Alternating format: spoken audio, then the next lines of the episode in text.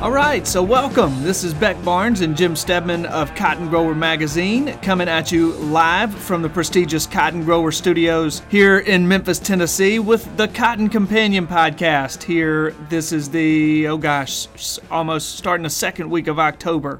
Uh, whether you're joining us from the high plains of Texas or the High Point neighborhood here in Memphis, Tennessee, we appreciate you hitting these cotton industry highlights with us today.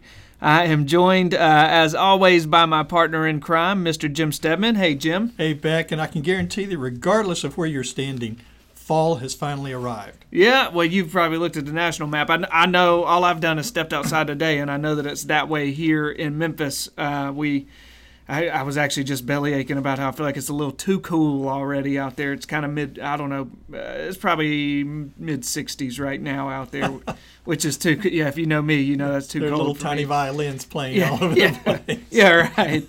um, but I do know, uh, you know, along with that, or what's ushered that this little cool front end is that it rained for the first time in, gosh, uh, forever. I think it was the second rain event we've had since what feels like the end of July uh, here in the. It may very well have been. Yeah, in the I mean, it's been droughty and um, yeah, it stormed pretty good overnight. I mean, it was thundering and storming. I think I saw as much as uh, an inch and a half to two inches in some spots here in the city. So. Um, uh, you know, uh, brought some cool weather with it, which I guess is all right. I know that for a lot of y'all farmers, y'all have been enjoying all this dry stuff uh, as you got this crop in. I know that there's farmers in North Mississippi I talk with told me over the weekend they were about, or going into the weekend, they still lacked about two thirds, picking uh, two thirds of their crop to get in.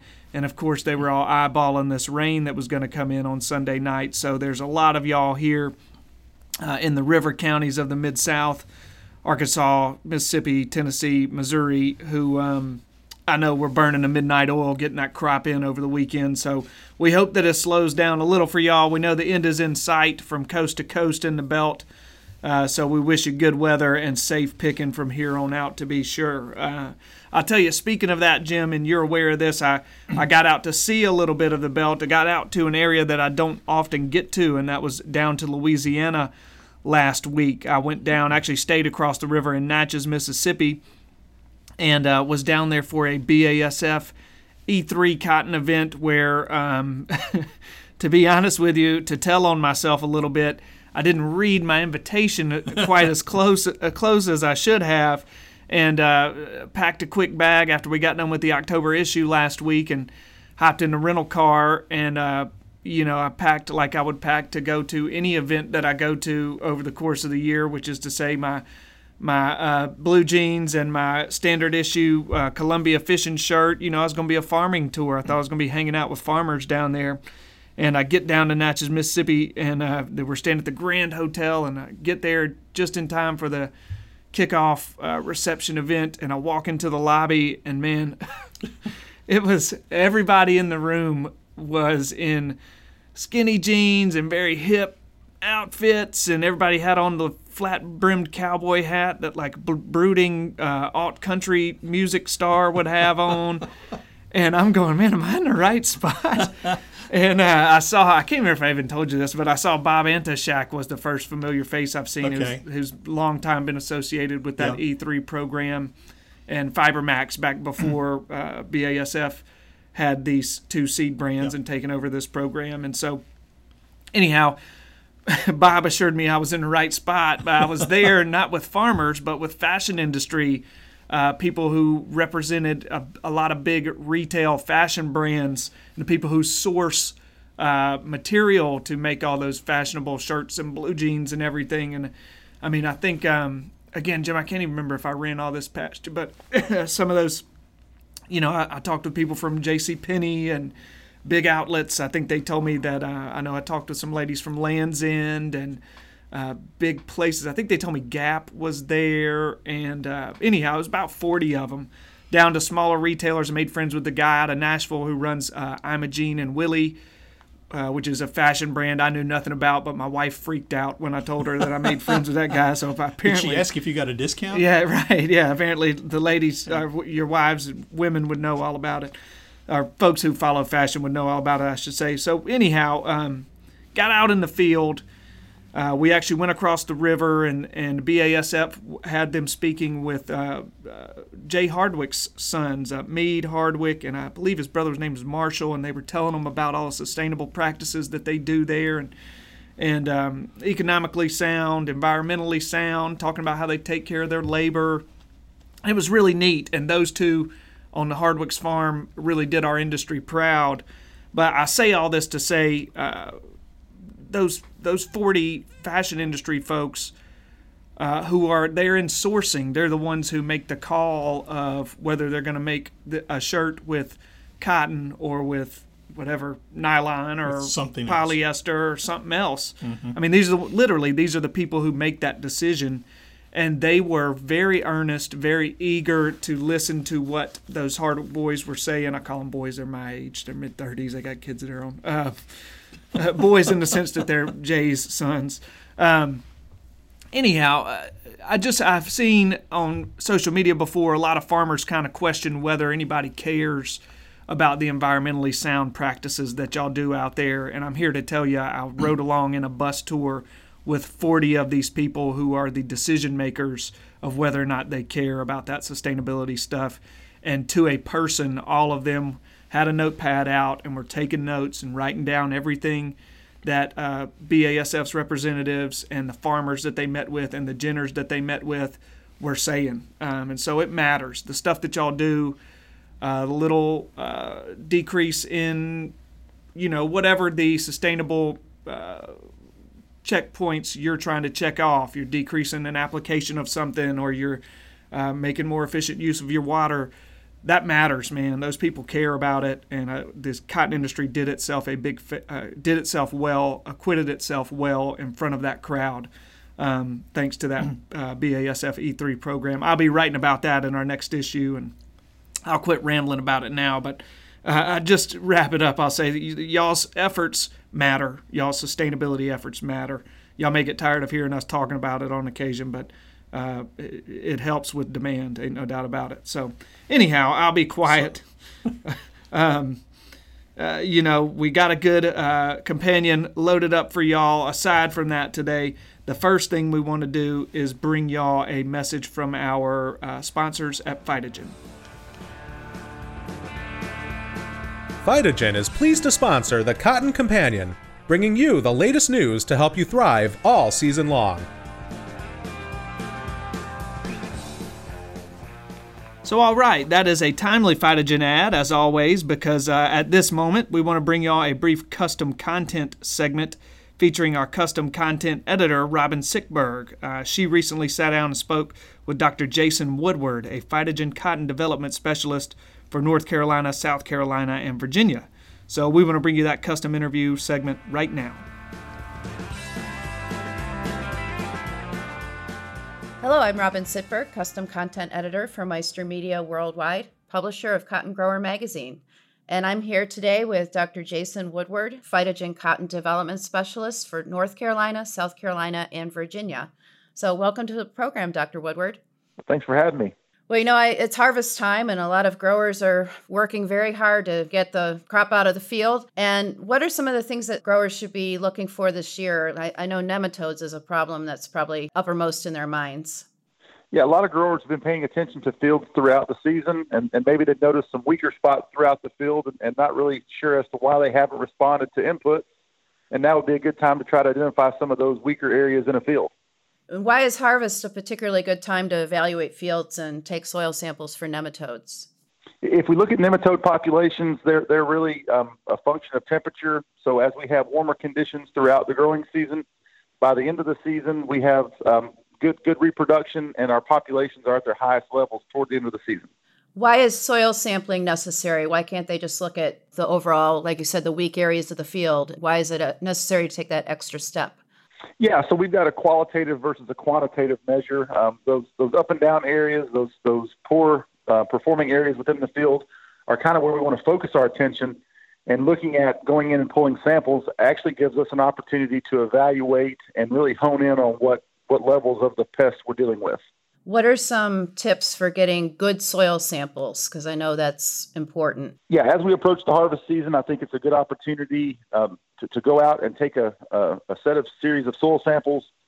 Uh, we want to go into areas where cotton is planted, and, and different from pulling fertility samples, we really want to get into that root zone. Uh, you know, anywhere from five to eight inches deep, right where the roots are. We're hedging our bets on on better characterizing where the nematodes are and getting a good snapshot of what those populations look like. In addition, we need to make sure that, that soil moisture is available. We don't need super saturated soils, but if we have extremely dry soils, that may affect the the estimates that we are that we're getting on those populations of nematodes. And should they send the samples immediately? Is there kind of a lifetime between when it's collected and when it goes to the lab? They're fairly flexible. It's always a good idea to send samples uh, as soon as possible after the samples are pulled. Uh, storage is important. Uh, unlike pulling fertility samples, we can't leave them in the back of the truck or on the dash of the of the pickup. we need to keep those uh, samples out of direct sunlight and, and get them shipped really within one to two, two days after pulling. Thank you so much for uh, the tips. I know it's important to get the soil samples done right and to really identify where these problem nematodes are because they are such a problem. So thank you so much for being on the program. Well, thanks again for having me. Well, and always, growers can go to phytogen.com for more information.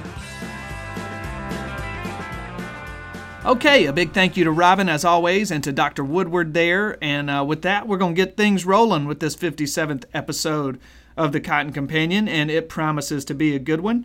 Uh, Jim is going to lead us in our news segment. He's going to be talking about, among other things, crop progress. I believe we just waited until like didn't it just come out? Today? We have hot, hot numbers yeah, to talk about. Yeah, we waited late enough in the afternoon for that crop progress report to come out, so it's literally about maybe a half hour old the, right the now. The pixels are not even dry on the computer from USDA. there you point. go. There you go. So uh, we're going to be talking about that crop progress report as well as um, where you could go to get some good farm bill navigation tips uh, and, mm-hmm. and uh, a couple other updates from around the industry like that. Uh, so after that. Mm-hmm. We're going to bring you an interview, interview Jim recently conducted with Dr. John Robinson. He's a professor and extension economist with Texas A&M and has been a longtime source for cotton policy info and, and marketing info, and he's just about one of the most trusted analysts we can think of. So we are happy to have him join us. Um, so, as you can tell, a great episode lined up for y'all.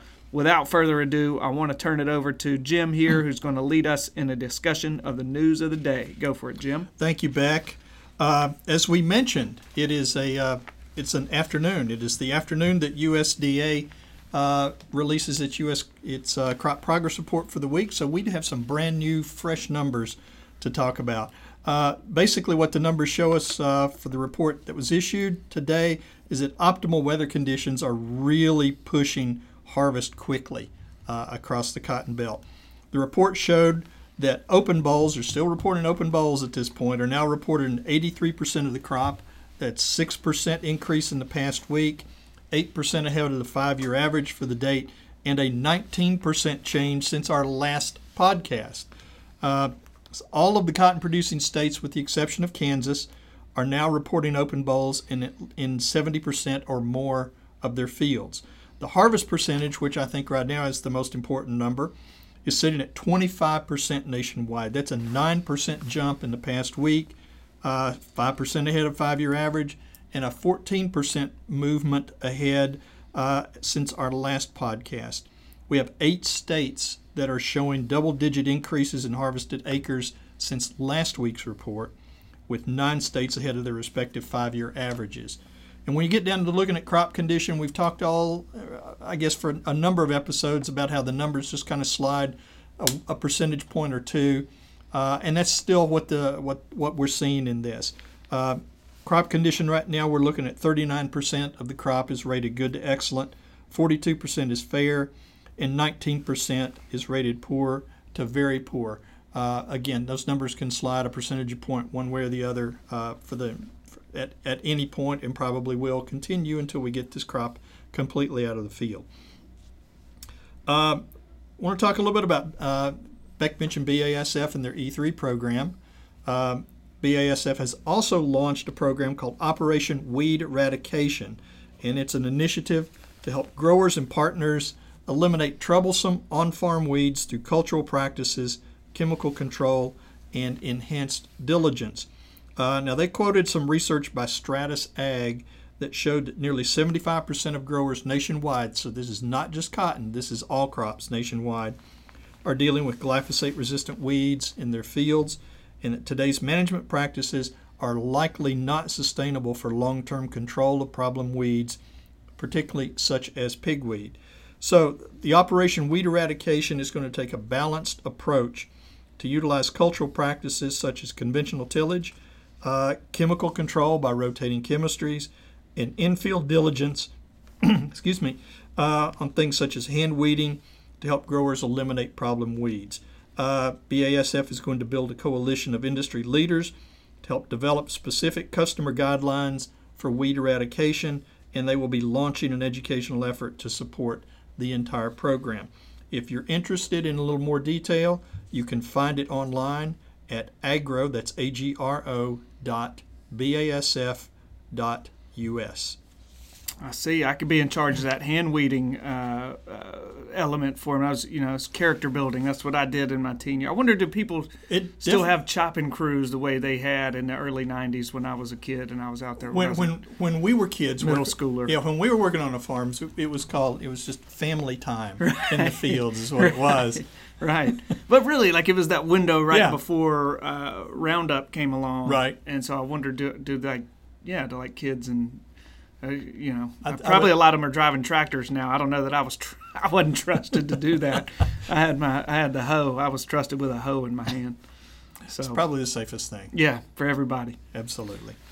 Uh, next, we want to talk about uh, Phytogen and uh, and the Cotton Incorporated's Blue Jeans Go Green denim recycling program.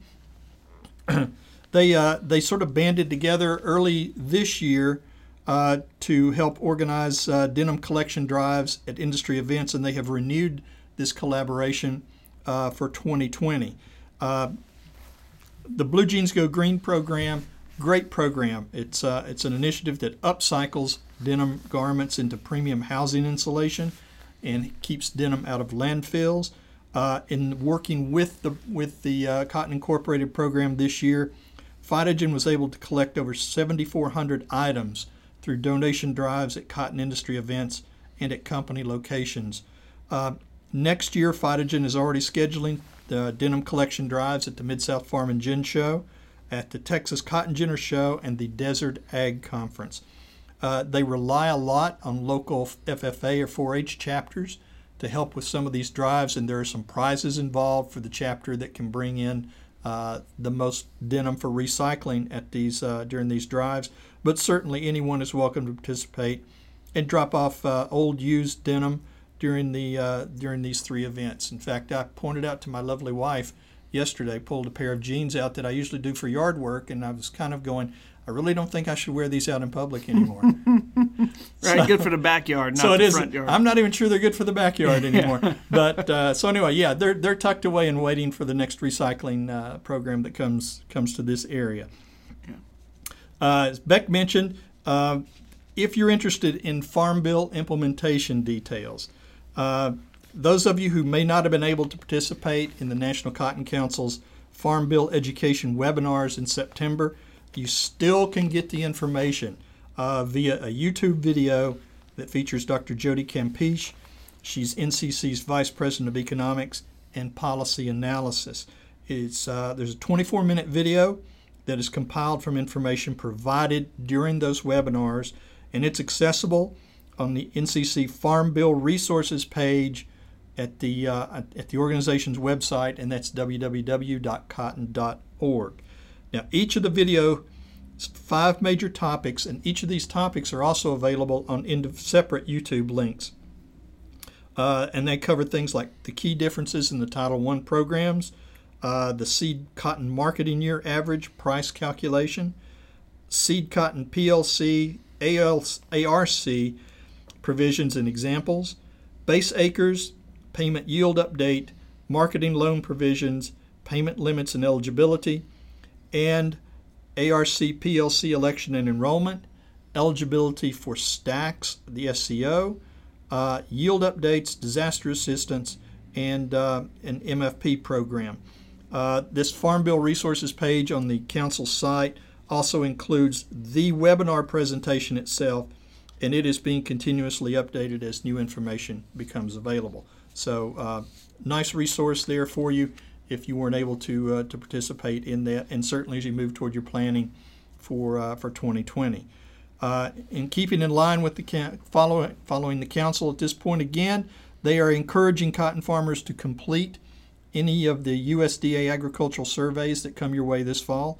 Uh, cotton producers are going to be asked to report production practices and chemical use as part of the Agricultural Resource Management Survey. So, if you receive a survey, please complete it online, or if you prefer, you can schedule an appointment with the USDA representative to help you with that survey completion. Please make sure you have your pesticide and fertilizer spray records to uh, speed the process up a little bit. And then finally, a couple of quick items uh, that have happened here within the last couple of weeks. Uh, one we talked a little bit about in our last podcast in our interview with Steve Verett, but it's now official. Plains Cotton Growers has moved to their new office headquarters at 8303 Aberdeen Avenue in Lubbock, Texas. I don't think we mentioned the address last time. Yeah. Uh, and, and if you go back and listen to the podcast and the interview with, with, with Steve, uh, you'll find out that the new building was designed to meet the, the, specific needs of the organization, including a much larger conference room and kitchen for events and meetings, uh, particularly for hosting their biweekly Plains Cotton Advisory Group meetings, for which space for participants had become severely limited in their old offices. I got to get out to one of those. Shawn Wade, my buddy out there, he invited me to one of those, and it was a long time ago, and it was a little too early. I think was the was the problem. Uh, this is about a decade ago, but anyhow. Now that y'all got the good space for it out there, I got to be out there on a Friday. Yeah, morning. we'll have to be out there. I have been warned, by the way, that, that you can't just walk in and sit anywhere. Oh, there's a pecking order. There is pecking order, and people, you know, it's sort of like church. Yeah, you know, yeah. people have the there's certain areas that they like to sit, and that's fine. That's great. That that's that we, we're used to that. Yeah, absolutely. Yeah. Uh, next thing I want to mention is the new Lone Star Gin in Pampa, Texas. Uh, welcomes several hundred folks up to its open house in late September. It's a new six stand operation. It's located northwest of Amarillo, up in the northern high plains, and it should uh, was built to produce close to 150,000 bales during a normal production year. So, as harvest approaches in that area, uh, it's good to know that there's some additional ginning capacity available to get that crop in and finished. And just a, a again, a continuing reminder that if you're planning to attend the 2020 Beltwide Cotton Conferences that come up January 8th through 10th at the JW Marriott in Austin, Texas, conference registration and housing reservations are now available online at www.cotton.org slash beltwide. And that's it. Very good, Jim. Well, I appreciate that as always. And uh, yeah, we'll roll from there right into our interview that you conducted with Dr. Robinson. Now, did you talk with him over the phone, or did you get this when you were out in Texas? No, we did. We we just did this by phone. Okay, very good. Dr. John Robinson uh, probably needs no introduction from this group, but uh, he's been out there. Uh, in the cotton industry, doing policy analysis and economic analysis for a long time, and so uh, y'all will want to hear what he has to say. And we will bring you that interview right now. Welcome to this edition's Market Minute. Today we're joined again by Dr. John Robinson, who's professor and extension economist with Texas A&M University in College Station. John, welcome back. Thank you, Jim. You know, I, I checked our schedule, our production schedule on, on, on the Cotton Companion, and we last visited with you back in May. So from your perspective, how would you kind of describe the last four and a half months in this market? Well, it's been, uh, I would say, probably disappointing from a grower perspective, and disappointing on several fronts. Um, back in May, we were at the tail end of what had been a very long, uh, wet spring situation, which you know, we first we thought wet is good, moisture's good, better yields, lower abandonment, and then in during that May period that we were visiting, there was a lot of unfolding uncertainty about getting the crop in in mm-hmm. certain places because it was too wet. But I think still in the back of people's minds and in the back of my mind was, well, you know, some spots will be washed out, but that which gets planted will still be well off in terms of moisture, and maybe we'll have above average yields and low abandonment and produce a lot of cotton. Um, then it turned out in my world. Then it turned off really dry. You know, quit raining in July, and and we've had a hot summer, and so we've the crops had to contend with that. Um, and while I and USDA and every other analyst I can think of have been downsizing and downshifting our expectations of production, we still have plenty of production coming. Mm-hmm. So what that means is uh, we're not getting a huge price rally on you know on unrealized uh, potential in a short crop. The crop's not short enough to give us a boost in prices. So what we've had in the last four months is a stair step down, a ratcheting down of prices. Some of that's been associated with uh, with um, you know a tweet about trade things that's not realized, or anyway, the trade conflict with China is still with us. That's just kind of added uncertainty. But I think what's really been unfolding is we've got ample supplies and demand just in general beyond the trade issue, demand is is weak, and it appears to be weak because economies around the world are slowing. So, mm-hmm. slowing economies means just less mill use, and we got more cotton than we need. That's that's kind of the unfolding picture. Okay, I know. Um, looking at some of the some of the things you've written over the last couple of months, I think after after last month, after the September supply and demand report was released, uh, I read you you compared the report to a a tiring, hot, sweaty dove hunt, where the only thing you reached your limit on was the beer in the cooler. Now, I think that's a great analogy. And would you would you like to explain your reasoning on that? Yeah, sure. Uh, so dove season in Texas starts in early September, and and September is, is a miserably hot time of the year. Not great for hunting. So uh, yeah, yeah, maybe for drinking cold beer. So uh, so this September WASDE, you know, it's it's kind of a part two of a benchmark supply and demand report where where hopefully we get from USDA, a, you know, a picture of what the, what the crop is, how how big it is, or how mm-hmm. small it is. And I think you know some people thought, well, we got this. The August report didn't go far enough trimming production. Um, and they were expecting a lot out of the September report, and they didn't get it. I mean, I think I get my reports straight, USDA cut 700,000 bales out of the U.S. number, but it still left us with seven point what four million bales of ending stocks, which is as bearish a number as anybody could serve up. Um, so there just wasn't fundamentally there wasn't anything satisfactory mm-hmm. out of that. It's a bearish number. Now I think uh, we have a new report coming. Uh, the October WASDE is coming next week, yes, and uh, they're going to, you know, they've been doing what they usually do, which is which is incremental adjustments. They'll make a few more incremental adjustments. They'll probably trim some more expected production. But the thing is, when they do that, they typically turn around and say, okay, well, less less production, less exportable surpluses, and they'll cut the export number. So I really don't see. Um, I don't. I don't know that we're going to have less than seven million bales of ending stocks, which is just a huge, a huge number. It's a huge year-over-year increase from the previous year, and it's just a big level period. It's fundamentally bearish. I, I don't see what kind of adjustment from USDA gets us out of that scenario. So the recipe for prices where they are, basically, you know, cash prices somewhere above a loan rate level, I don't really see what gets us away from that. Mm-hmm. Okay, if if I'm a grower and I'm, I'm I've, I've worked my way through this season and I'm just trying my best to get finished and get this crop out of the out of the field and look ahead. What do growers need to be doing right now to kind of get themselves ready for next year, and not just from a production perspective, from a marketing and, and overall business perspective? Yeah. Well, I guess the first consideration is what do you do with the crop that you're harvesting now? Uh, and it's kind of tough if they hadn't priced it. You know, the opportunity for profitable prices went away sometime in the spring. Mm-hmm. Um, I, I expect a lot of cotton with you know the demand from merchants, the business activity, the buying is is at a very low low level. Merchants aren't extending themselves, and I don't blame them in this uncertain environment.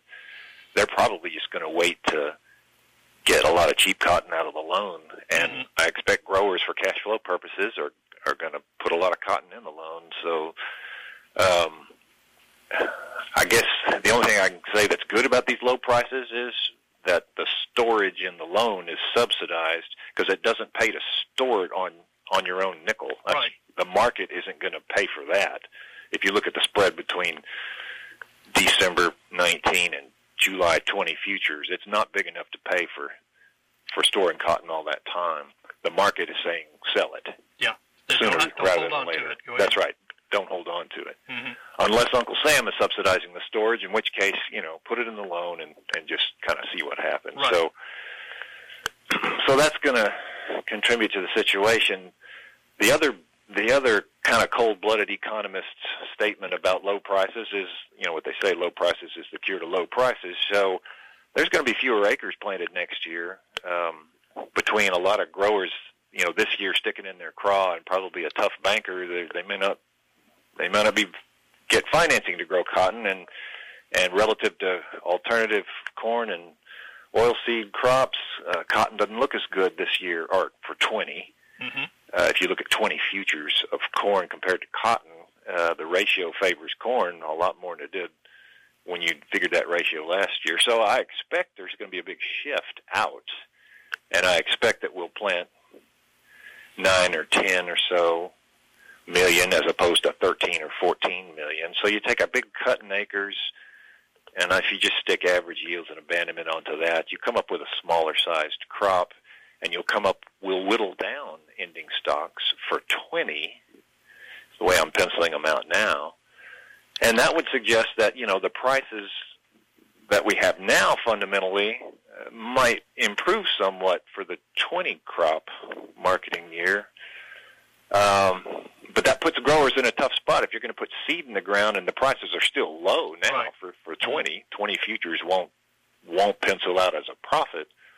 Um, what I would tell growers is they need to have a marketing plan to take advantage of, of rallies when they happen, and don't expect that if prices start going up, they're just going to march steadily higher and go up and stay up. I don't I don't think that'll be the pattern at all. But that happens when there's an expanding economy and booming demand and kind of a long-term upward pull. I don't really see that for in the in the 20 story, what I see is, yeah, we have a chance for futures to go over 70 and maybe get to the mid 70s. Um, but it'll probably happen on weather markets, and it'll happen on a policy announcement or a tweet or something about you know a positive resolution to the trade deal. Mm-hmm. Uh, things that happen that you know if if the hedge funds jump in and go long, get out of this long time short position they've been in. Those things happen in bursts, um, and they come and they go. Uh, so I would do I would do some pricing and hedging uh, when those opportunities happen. When the market shoots up, I'd price some, and then if, if they have another one of those kind of events, I would price some more. I wouldn't I wouldn't just hold and hope all the way to the end. Right. We probably will have higher prices in the 20 situation, but it, like I say, it may come in volatile bursts. Yeah, they're not going to be there when when it's time to put seed in the ground.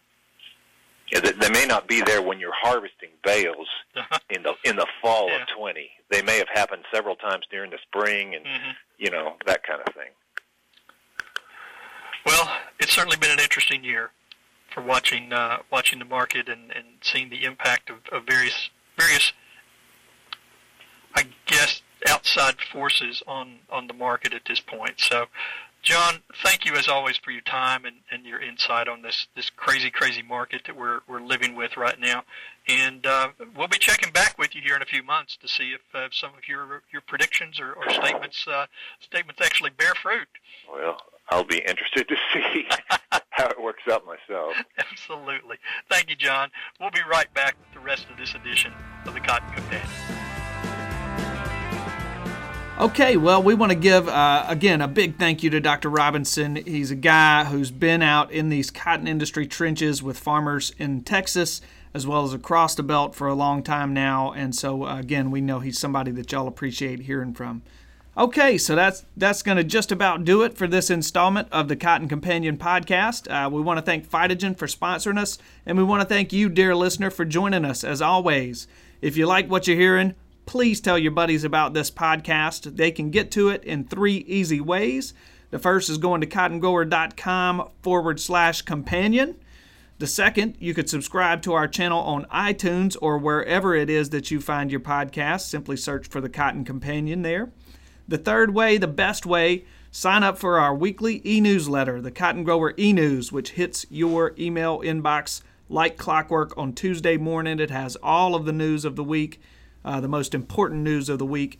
And you could get to that by simply going to www.cottongrower.com forward slash subscribe, and you can uh, follow the steps from there. It's quick, easy, and you won't regret it. So, Make sure you're following us on social media as well. Uh, we are at Cotton Grower Mag on Twitter, and on Facebook, you can find us by, by searching for Cotton Grower Magazine. Uh, we hope you're enjoying our latest issue, which at this point is the September issue, although the October one will be getting there any day now. Any actually. day now, yes. Yeah, actually, it may be in your mailbox before this pod gets to you, so so be looking for it.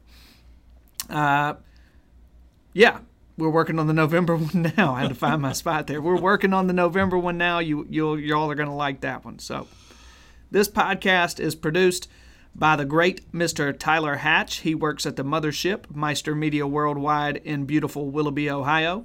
My name is Beck Barnes, and I'm going to be back with you in two weeks for the next episode of The Cotton Companion. For now, on behalf of my own Cotton Companion, Jim Steadman, we wish you and your farm all the best. And he works and he works and he works all day. God made it fun. Phytogen thanks you for listening to this edition of the Cotton Companion. To learn how you can thrive with Phytogen, go to phytogen.com.